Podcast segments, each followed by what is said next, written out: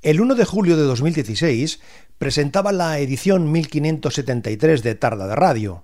Era el último programa de la temporada.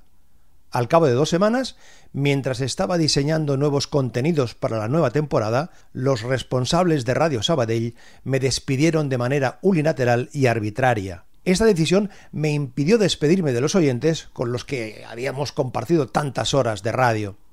De esta manera abrupta se rompía mi relación con la emisora que viene desde inicio de sus emisiones, en 2001. Un año después de mi despido, reitero mi satisfacción por haber participado, con el resto de trabajadores y colaboradores, en el crecimiento de la emisora que tenía 40.000 oyentes en junio de 2016, un mes antes de mi despido, según un estudio de audiencia encargado por los responsables de Radio Sabadell. Todo mi apoyo a los compañeros y compañeras de Radio Sabadell, Reconozcamos su trabajo, escuchemos la emisora que debe estar al servicio de sus propietarios, la ciudadanía de Sabadell. Mi agradecimiento a los oyentes por las muestras de apoyo y cariño que recibo continuamente. Amigos, yo también les echo de menos.